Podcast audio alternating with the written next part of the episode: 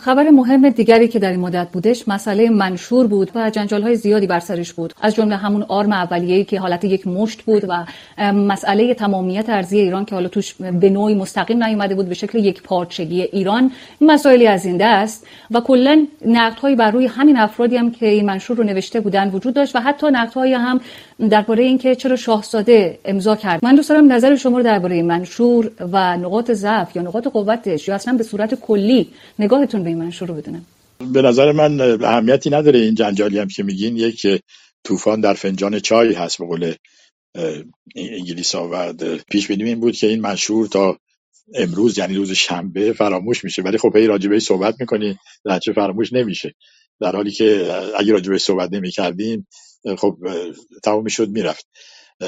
این منشوری که خیلی بد نوشته شده. نویسندگانش اطلاعات کافی از مسائل سیاسی و تاریخ معاصر ایران ندارن در این منشور انعکاسی از خواستهای مردم ایران نمی‌بینیم از شعارهایی که در داخل ایران شده اثری نیست. ولی به نظر من در از یه چشمانداز وسیعتر کوچکترین اهمیتی نداره. چون یه جوری نوشته شده مثل متون مذهبی. توماس اکوینس قدیس می‌گفت متون مذهبی رو باید یه جوری بنویسین که همه جور بشه تعبیرش کرد. و همیشه هر کی خودش رو در اون منعکس ببینه. ولی متون سیاسی رو نباید اینجوری نوشت. چون متون مذهبی مربوط به آخرته و هیچکی در آخرت نیست که چک بکنه ببینه که این درست بوده یا نه. متون سیاسی مربوط به اینجا و اکنونه. یعنی فوری خیلی معذرت می‌خوام اینو قضا ولی فوری گندش در میاد. یعنی متون سیاسی باید شفاف نوشته بشه سریع نوشته بشه هر کسی بگه چی می‌خواد. البته می‌دونین منظورم این نیست که در سیاست نمی‌تونین کتمان بکنین یه چیزایی رو نگین.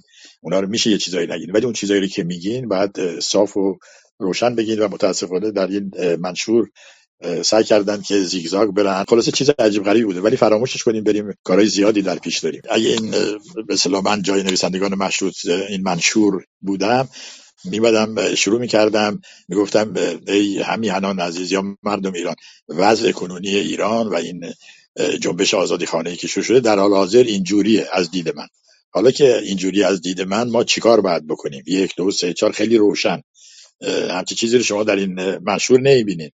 بلکه تمام کوشش این بوده که یه چیزی رو بگین ولی یه چیزی رو نگین. مثلا اصطلاح قضایی و حقوقی تمامیت ارزی که میدین توی صدها بیانیه مشترک ایران با کشورهای خارجی بوده. چون هر وقت مثلا یه رئیس دولت میمد ایران بعد در پایان مذاکرات یک بیانیه مشترک میدن که دو طرف به استقلال و تمامیت ارزی خودشون احترام می‌ذارن. یعنی ترم حقوقی هستش.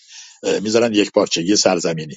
برای اینکه اگه ازشون ایراد گرفته میگه آقا ما که گفتیم بعدم خواستیم فارسی سره بگیم نه عربی که تمامیت ارزی ولی در واقع اینو نگفتین یعنی این ترم حقوقیشو نگفتین.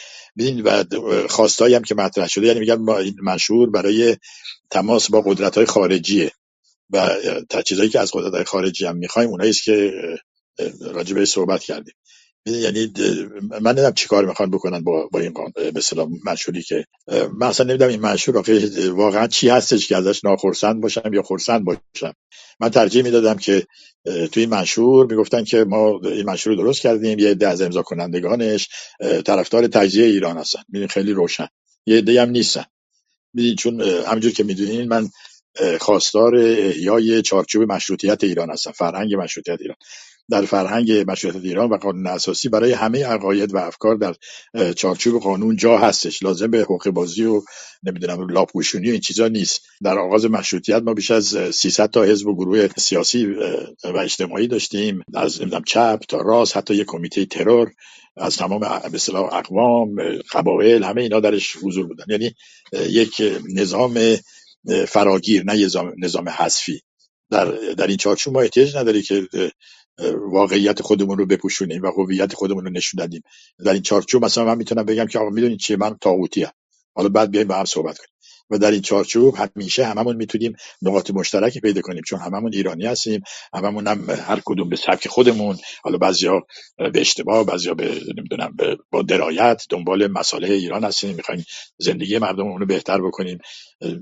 چرا به سر رو درواسی داشته باشیم یا بخوایم سر همدیگه شیره بمالیم این گرفتاری من پیشنهادم اینه که و البته در این هفته گذشته دیدم منشورهای دیگه نوشته شده بود. خیلی بهتر از این منشور. برای که نویسنده های این منشورهای مختلف هم از داخل ایران هم از خارج ایران کسایی بودن که با سراحت نظرشون رو می‌گفتن. و می‌دونین که اینا چیکارن حالا من با بعضیاشون مخالفم با بعضیاشون موافقم ولی به همشون احترام می‌ذارم.